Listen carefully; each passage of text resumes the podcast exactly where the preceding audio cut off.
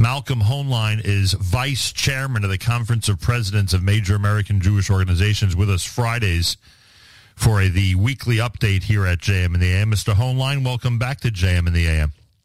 Thank you. It's good to be back again. Very eventful weeks and days and hours, sometimes minutes, but uh, difficult time. Yeah, no question about that. It's funny how just as this era of uh, advanced technology, the era we're in now, this much advanced, just as it was dawning, uh, you and I had spoken years ago about what it's going to do about the speed of everything that's going on. And it is, as you say, literally up to the minute. Sometimes things turn within seconds, and it's sometimes very scary to watch and be part of. But it does, in fact, keep us on our toes. The latest from the Middle East is that many people are waiting with anticipation as the leader of Hezbollah is scheduled to make a public appearance and speak about the current war in one hour and 15 minutes from now. Um, I know that Israeli television has decided not to broadcast it live part of the psychological terror they believe that he and the enemy continues to uh, aim at Israel. So they've decided not to air it, but obviously they'll be reporting on what he says. Uh, what do you think of this bravado of announcing a public appearance, uh, Nasrallah speaking, and do you have any clue what he might or may not say? Well, I wouldn't describe it necessarily as a public appearance because I don't think he's going to do it before a live audience, as far as I know. Uh, at least they haven't described the audience. Uh, he lives as he should as a rat in a hole uh, because he doesn't mind sacrificing the life and the lives of both Lebanese and his own uh, Hezbollah uh, terrorists. But he himself lives in seclusion because he's out of fear that he will be targeted. And so his words today are going to be important to see if there's an indication that they're going to ramp up their involvement. You know, they have fired missiles. They have taken lives of Israeli soldiers. They've tried to um, have incursions across the border of various kinds, but we have seen a real onslaught that we believe Hezbollah is capable of with 150,000 missiles there, many of them with advanced guidance systems and uh, often with larger payloads than some of what we've seen from the south on the individual rockets and the fact that they have 150,000 uh, and could launch several thousand a day, uh, which would uh, could overwhelm the uh, defense systems, both the Arrow and the um, Iron Dome and David Sling. So his everybody is going to be studying his words to see what what he indicates um, that they're going to do.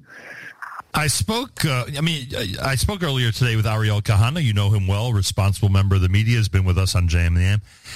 He his theory is that, um, or his guess, educated guess, is if he hasn't gotten into the war till this point, right? We're about to hit a month. If Nasrallah hasn't uh, engaged with Israel until this point, the likelihood is that he will not engage starting from now. Do you agree with that? I think it's a legitimate argument that uh, he has not fully engaged. That was my point. That, and, and what they've done may be what he thinks is the minimum required. As you know, Hamas leadership have made fun of them and ridiculed them, and he in turn ridiculed the, the leadership of Hamas living in Qatar in luxury, while the people in in Gaza itself obviously uh, are suffering under the uh, circumstances that their leadership created. Uh, so they, the fact that you have them mocking each other and insulting each other was something. So he may feel the need to do this to have a verbal assault on Israel. They know the price that they will pay, and I'm not sure. It, it, and it depends on what Iran is willing to pay. They don't want to see Hezbollah destroyed which could well happen. And the Lebanese people are tired of Hezbollah. They paid a heavy price for them being there and for their tolerance of them. They, um, you know, the economy is in ruins. They they take over people's homes.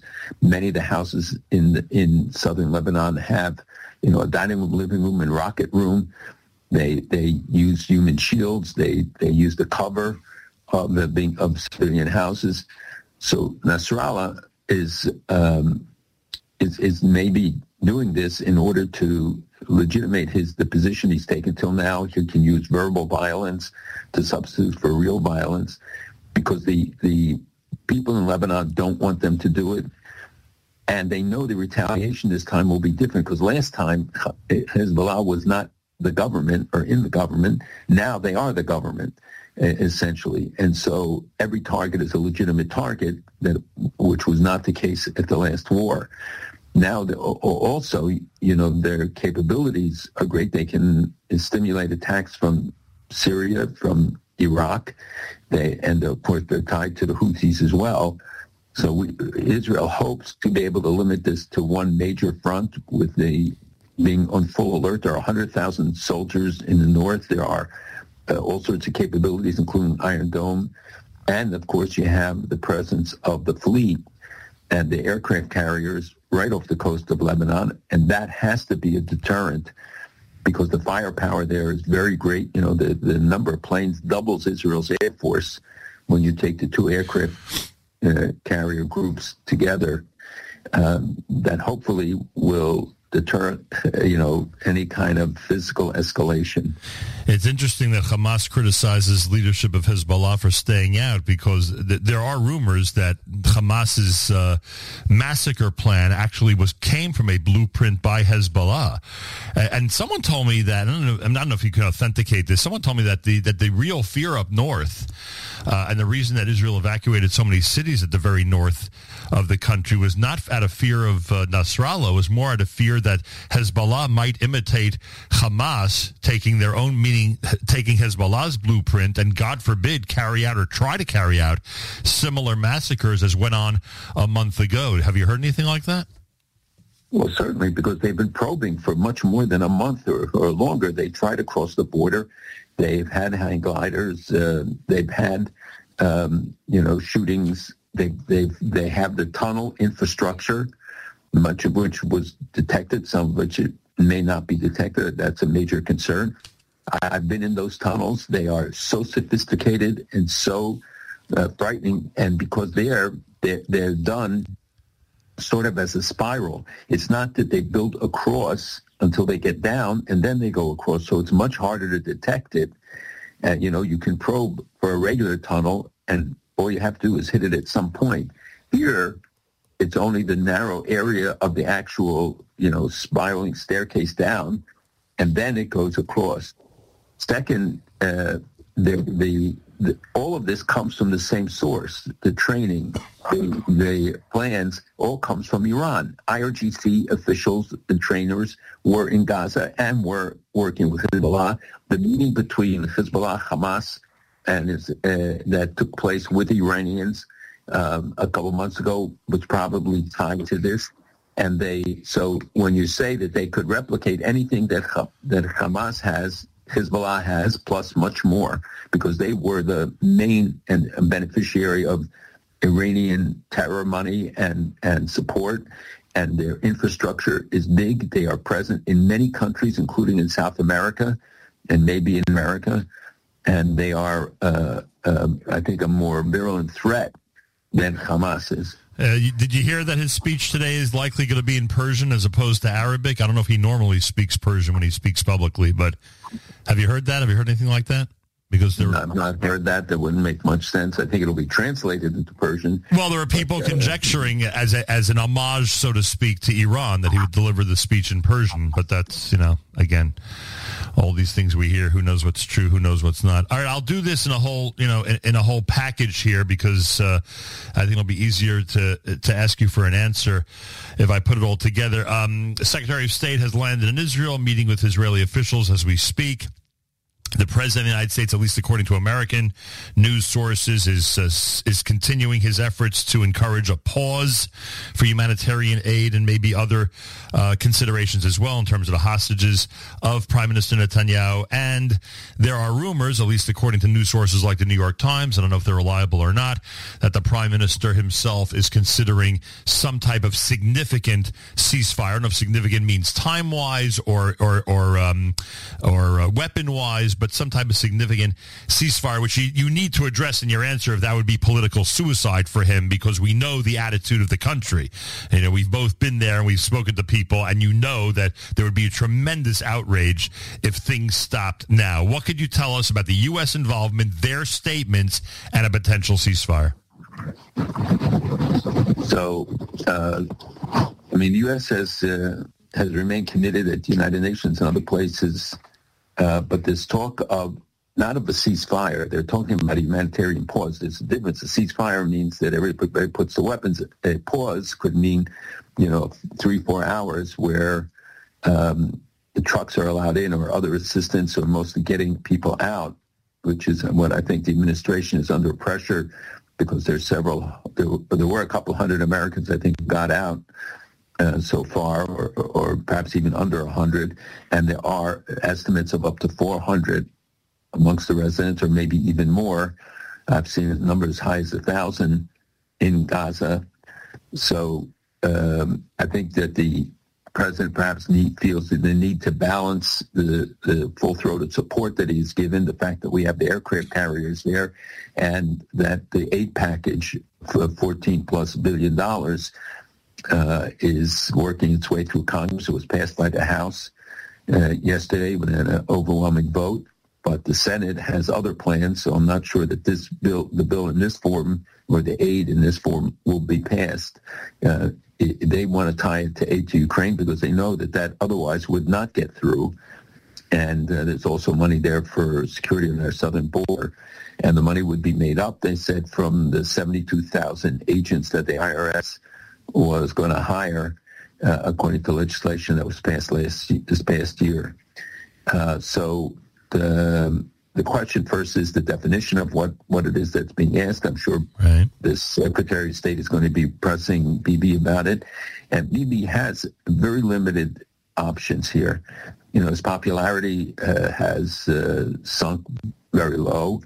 Uh, he is very concerned about retaining the support of the people for the war effort, even besides his own political uh, uh, situation and the the message that it would send also if if allowed they will move use the terrorists will use this opportunity to reposition themselves to move around equipment to be able to go through the tunnels which Israel has successfully been targeting over the last uh, days and hitting many of them. And if you saw some of the videos they showed them that they're like 60 meters underground wow. that you have to they they go all the way down, and there's a video of a reporter, a foreign reporter, who was permitted to, to go in there and to do it because they want, they, you know, again, they want to instill fear. They want to show what they've accomplished. They want to intimidate by virtue of it, and that's why Israel has asked that people not share a lot of the videos and things that the terrorists are putting out because it's uh, you know it, it scares people, it, it intimidates them and uh, full terrorism because it instills terror in people. The, the and the unknown is the biggest terror in this case, in most cases. So when when what we'll hear today will be very important. I know there's no press conference after meeting the prime minister and meeting the war cabinet. Uh, there was supposed to be some press availability after his meeting with the President Herzog, uh, and uh, so we'll learn a lot more about what, what this visit will yield. They also, I think, are talking about the day after to try to create some sort of a mechanism that if, if Hamas is really destroyed, you can't just leave a vacuum. And Israel doesn't want to stay in as an occupier, or they have no territorial aspirations. They they want nothing from this except the security and safety of their people. But to allow Hamas to emerge in some form after this, as the government of Gaza would be a defeat. So that I think is the other issue on the agenda. And of course, that would replicate what's happened in 09 and 2014, et cetera, et cetera. That's essentially what we had, right? We had a, a, a, a, a very bruised and very wounded Hamas, but one that stayed in power in Gaza. And, yeah. then could rally the people and say, look, we, you know, we survived. Look how many people we killed, how many lives we took. And, uh, and you know, they're, they're indifferent to the lives of their people. They've extolled death. Parents celebrate when their children get killed and, and carry out as long as they kill uh, Jews in the process. Uh, everything you're saying, unfortunately, is so right and so true. And we should, of course, acknowledge the soldiers who uh, were taken from us this week by the enemy. Uh, the pri- the price is very painful. The price for the for our brothers and sisters in Israel very painful. Some of the stories are even more difficult to take, especially when so many Americans are familiar with some of the families that are suffering at the moment. I, of course, I'm thinking of uh, Pedaya Mark, whose father was killed in a terrorist attack, and many many people in this audience through Yeshiva Torah Shraga dealt with his father over the years, who was a wonderful person. I knew him. And of course, now his son is one of the victims. Imagine what their family's going through. And we also have to recognize Private Ori Megidish. Do you, do you have any? I mean, I know that you know the movie hasn't come out yet. I get it, but have you heard anything about how, how they rescued her? How Israeli forces were able to get her out? I've heard uh, rumors, but frankly, it's it's better unsaid because you have a lot of other hostages and whatever yeah. means they use. The time will come for you know, talking about those details. This is not it. No, I hear that. All right, you got to address the airport incident and the JCC uh, being vandalized in the same city. In in what is Russia or not Russia, you will tell us exactly how that works. I know it's a complicated geography in that region of the world. The episode is very familiar to most people. They've seen the videos of mobs trying to find Jews who rumor had it uh, were landing in the airport uh, from Israel. What could you tell us about that very scary episode? Well, it's a Muslim population. These are Shiites uh, often, and they are radicalized like many others. You know, the, there are areas in Russia like Chechnya and, and uh, others that, that, you know, have populations that are influenced by Iran and that have the, that pose a real challenge to Putin too. I discussed this with him 20 years ago, 30 years ago, and made the case that, you know, he faces this and he said, we in Israel are the only, this is even before he was prime minister, he was head of the KGB, and he recognized the fact that we in Israel are the only ones who face this every day inside our borders, the dangers of the radical Islam, etc. So now, of course, he's he's doing everything to to just assure his own political future, and uh, the burden, the, the war he's he is uh, directly engaged in.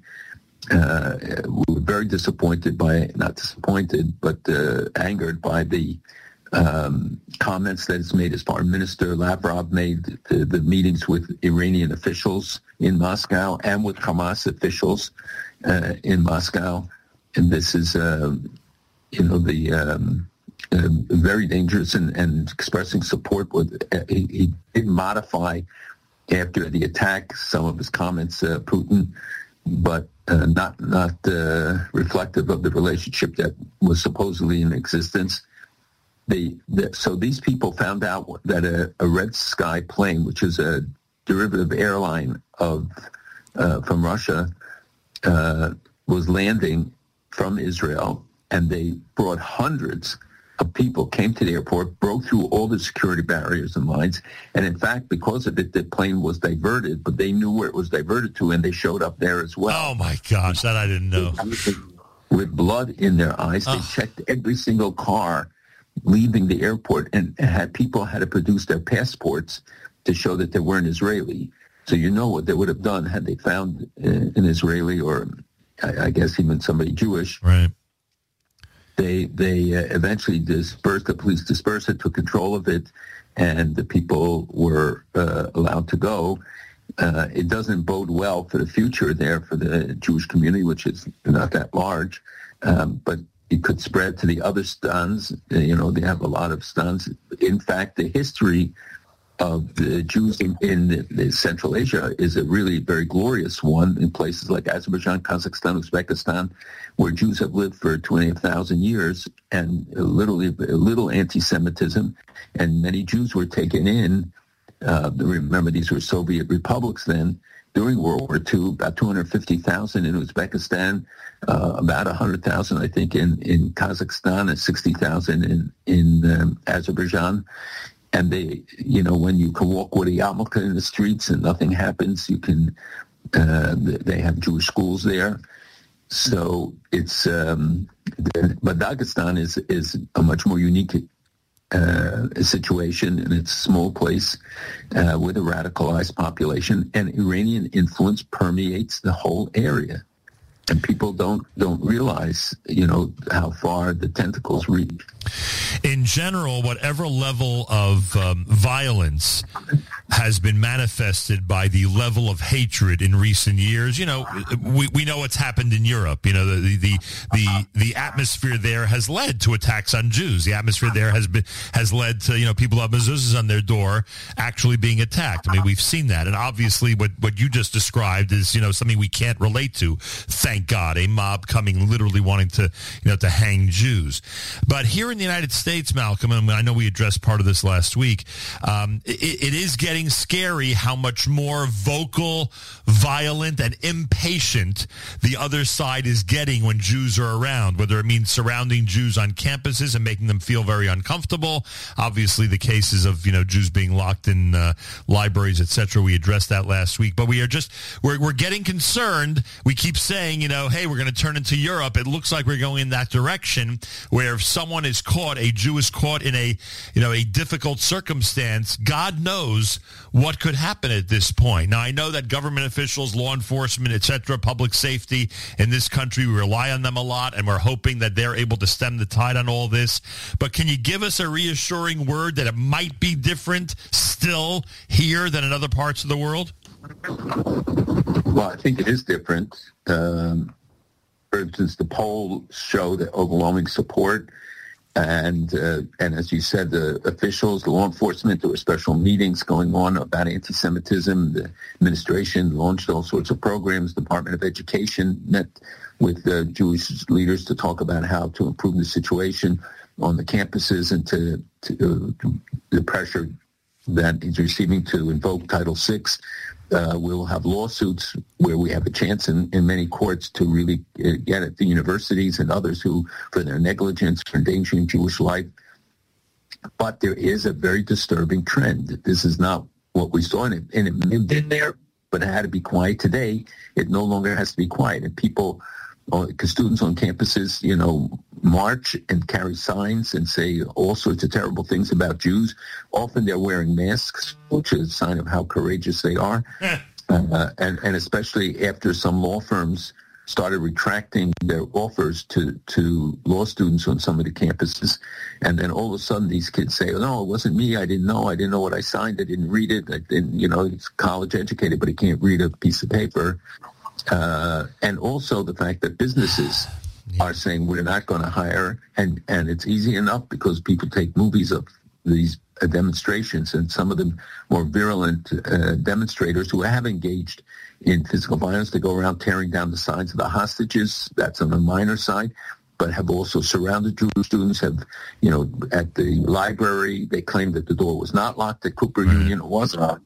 But the fact is that instead of saying we're going to take care and get rid of the, the demonstrators that people are threatening. They tell the Jewish students to go into to uh, a hiding. situation uh, hiding and don't mm-hmm. come out of your dorms or don't do things. That's the, and not the answer to this. And we're going to see a shift in what universities to which students go.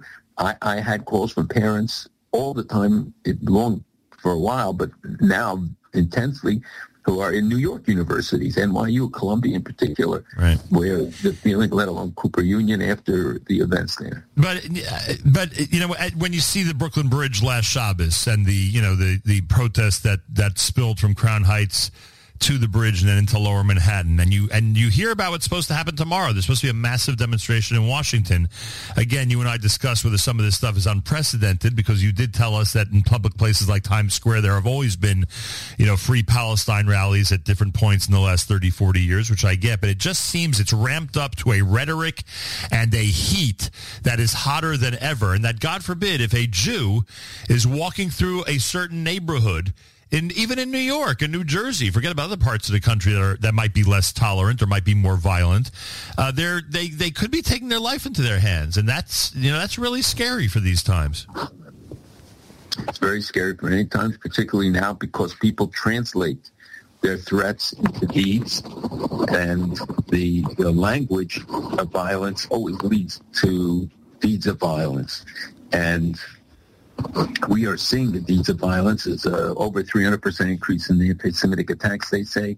We know that the bulk of people, American people, reject this, that they still stand in support of Israel. The fact that in, not, in Congress we have more than 90% support in both houses is a reflection of it. But we see shifting even on that and in the media, which uh, when you have places like NPR and others with their one-sided horrific coverage, always making the case against Israel with very little balance. And the, the, the rhetoric that you referenced is changing and, and that they feel freer to engage in open threats. Yep. You know, from the river to the sea means yep. the destruction of Israel. You, you, know, it's a clever way to do it because they can hide behind some uh, slogan. But yeah. in fact, and ninety percent of them don't even know what it means. But okay and many of them don't know the situation. I always wanted to go with a map uh, and they say, just show me where Gaza is. I guarantee you the vast majority could. But there was a, a guy who was doing uh, a poll about, and he was saying it will take, but he asked students um, to do that. Would they support a petition that Hamas should take over Gaza, uh, the Palestinians? And everybody, these kids were all saying, yes, yes, we're for it, for it. And he said, well, let me read you some, and he to each of them. He said, I, I have to read you first, you know, the, the notes on it, what it says. And they'd say uh, the, the, rights of women are suspended the, and go through all of the practices of Hamas. and, and one by one, the students say, oh, no, I don't support that. I don't support that. That the death to infidels, if you're a Christian, a Jew, or a, uh, or a Muslim who believes otherwise, that they can kill you. No, no, I don't believe that. And, and he just showed that they had no idea what Hamas really represents and what the, these movements stand. Speaking of Congress, by the way, what was your reaction when the House on Wednesday uh, did not censure uh, Rashida Tlaib? I mean, there were some Republicans who did not vote to censure her. There were some Democrats who, frankly, I don't know, you know, who are very, very close friends of Israel that I thought would vote otherwise. What do you think of that whole thing? Well, uh, uh, I mean, obviously, I'm very disappointed about the outcome, and that um, you know the the fact that it, it, came close, but you know, close doesn't matter in these instances, right. and the, uh, the you know the the thing about you know collegial something or the other in Congress where people are reluctant to engage in it because some of the people who voted for her immediately came out and criticized her right. because um, uh, you know they they said it was a matter of free speech and we don't I'm a free speech advocate and therefore I voted that way. And certainly some of the Republicans I think fit that category. But it's disappointing when you have somebody who engages in that kind of rhetoric and that kind of direct attack on the Jewish people, on Israel. There has to be some consequence. In in public rallies, by the way, not in a political arena where she's making a statement from the floor of the, of the House, but in public rallies and demonstrations that are calling for Israel's destruction and it's incitement no different than January 6th. Uh, oh, you know that, right. that, if people are held to account right. for the threats that they pose when you're when you're inciting violence, and as you said, there are going to be big demonstrations in Washington. There will be a big demonstration, Jewish demonstration, next week in in Washington, November 14th, and I hope everybody will start to work on it. And there, and there is November 6th in New York. Um, you have details on those two? We need details on those two. Yeah, so the one one in New York is going to be on November 6th in the evening, in the late afternoon, I think 5 o'clock. I don't know the exact time, uh, on the west side near 86th Street in Central Park West or 84th Street Central Park West. And the one in Washington will be November 14th at 1 p.m. Uh, on the, in, in, near the Capitol or at the Capitol. And hopefully there will be a, sh- a showing that will dwarf the one that will be taking place in um, the, this this weekend in Washington. It's a chance to show the world where we stand, and I hope that every community will mobilize and support these events. Everybody calls me and says, you know, why don't we have it? Why don't we have it? We find and we pushed hard for it for a long time. Now we have it, and let's see people now take the responsibility to make sure that this is. We're not asked to go to a front. We're not asked to pick up weapons when we go. We're asked just simply to get a ticket and go down there, organize buses, take planes, trains, whatever means, to be at these um, at these manifestations. All right, I'm glad you mentioned that. The sixth of November, which is a Monday, folks. That's uh, this coming Monday. Um, obviously, tune in Monday morning. We'll give you all the details. And the 14th of November, when I think we might be broadcasting from Israel, but certainly we'll encourage everybody on this side of the world to get to Washington and make that a massive showing. 1 p.m. at the Capitol in Washington. Again, I'm sure Malcolm will uh, over the weekend uh, send me uh, further details, and I'll let the audience know early next week. Uh, what's the what is? I'm going to ask you what the exact situation is. I don't think anybody can answer that question. But w- what is now going on at the crossing to Egypt? Are all American citizens uh, being allowed to leave Gaza? Uh, does this include those who are abducted and are also American citizens? What what is happening right now? It does not include hostages uh, that were taken from Israel. This is right now residents of Gaza who have dual citizenship, American and otherwise. Uh, so they opened up the Rafah crossing. They can only process a small number of people every day because of capacity. So they are there's a big backlog of people, but the, uh, there was a, a, significant number. I think the first day there weren't many Americans. I think after that, I heard there was a sharp increase in the number of of Americans who were processed, and the um, uh, in total, I think there are a couple thousand people with dual citizenship. Some don't want to leave; they have families there, and others uh, that have been waiting near the border with Egypt for some time, hoping that the opportunity would be open for them to get out. And uh, they are being processed. Supposedly, there is some process to weed out the terrorists who will certainly hide amongst them as they always do and put civilians in danger. But the, the, the so this process is ongoing. It unfortunately does not include any of the hostages. You know, they found one soldier since uh, during the past week, and uh, you know they're getting into the tunnels. They're getting into the areas that are the that they've cut Gaza in half dividing the North and the South. They've surrounded Gaza City, uh, where a lot of the leadership is and have been operating out of.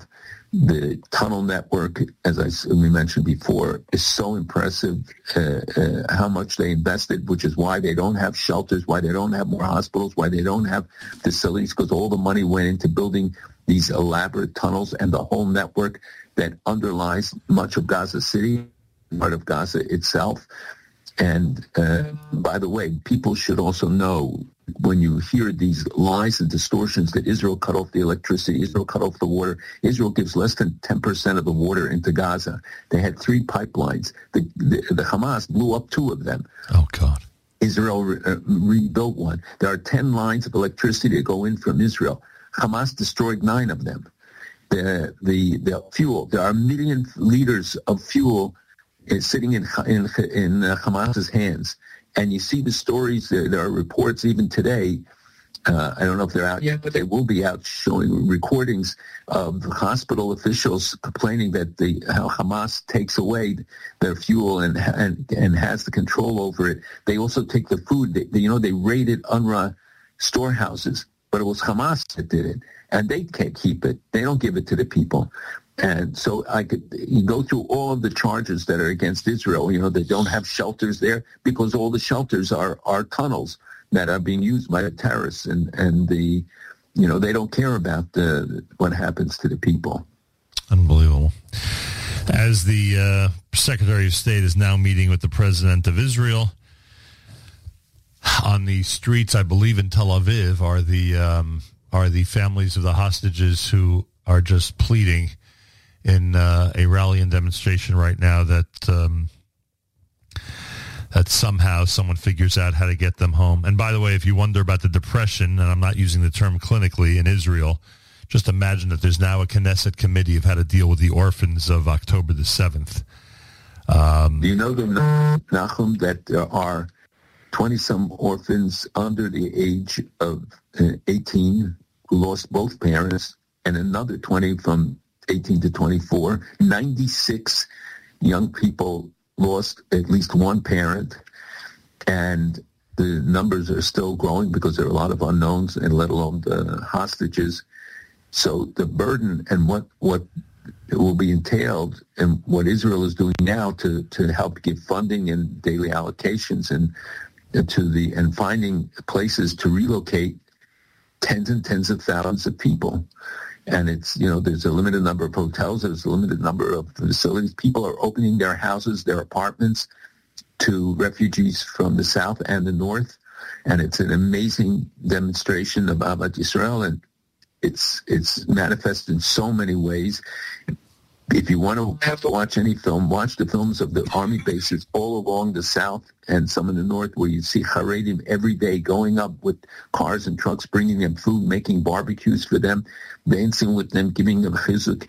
You know, the, the army so, uh, soldiers asked for 200,000 pairs of tzitzis that even guys who did not wear them before understand. And, and there's so many uh, wonderful things happening. And of course, at a time like this, it's hard to get attention to them. Yeah. On the uh, political front or government front, Jack Lew is now officially ambassador from the United States to Israel. And uh, Malcolm, join me in wishing a Mazal Tov to Iran, who now chairs the United Nations Human Rights Council Social Forum. That is true. And if you remember, I, I uh, did make reference to it a couple months ago when they got elected or not were nominated for it and uh, they're also sitting on the Rights of Women Committee of the United Nations, one of the leading abusers uh, of women and, and denier of the rights of women. You see the hypocrisy of the UN, and it's it's consistent. It's visible all the time. The remarks of the Secretary General, which we try to walk back, were absolutely unacceptable and and uh, unforgivable to me. The the whole establishment of the United Nations is is geared to the persecution of Israel with more resolutions against Israel than all the other countries in the United Nations each year. Uh, and the, the, you know the references that they make are uh, the debates are just uh, unbelievable. And thank God the United States, some European countries, but very disappointingly, France voted uh, with the uh, Arabs and the supporters of terrorism last week. Unbelievable. Malcolm, as you know, as you know from the Parshios that we're reading now, God gives us a lot of challenges, to say the least. But he doesn't want an Akedah from us. He didn't want it from Avraham Avinu. It was a test to see how Jews, to teach the leaders of the Jewish people, the progenitors, the value of life, not of death. We, they, our enemy extols death. We extol life. They celebrate when their own children die, let alone when they could kill other our children.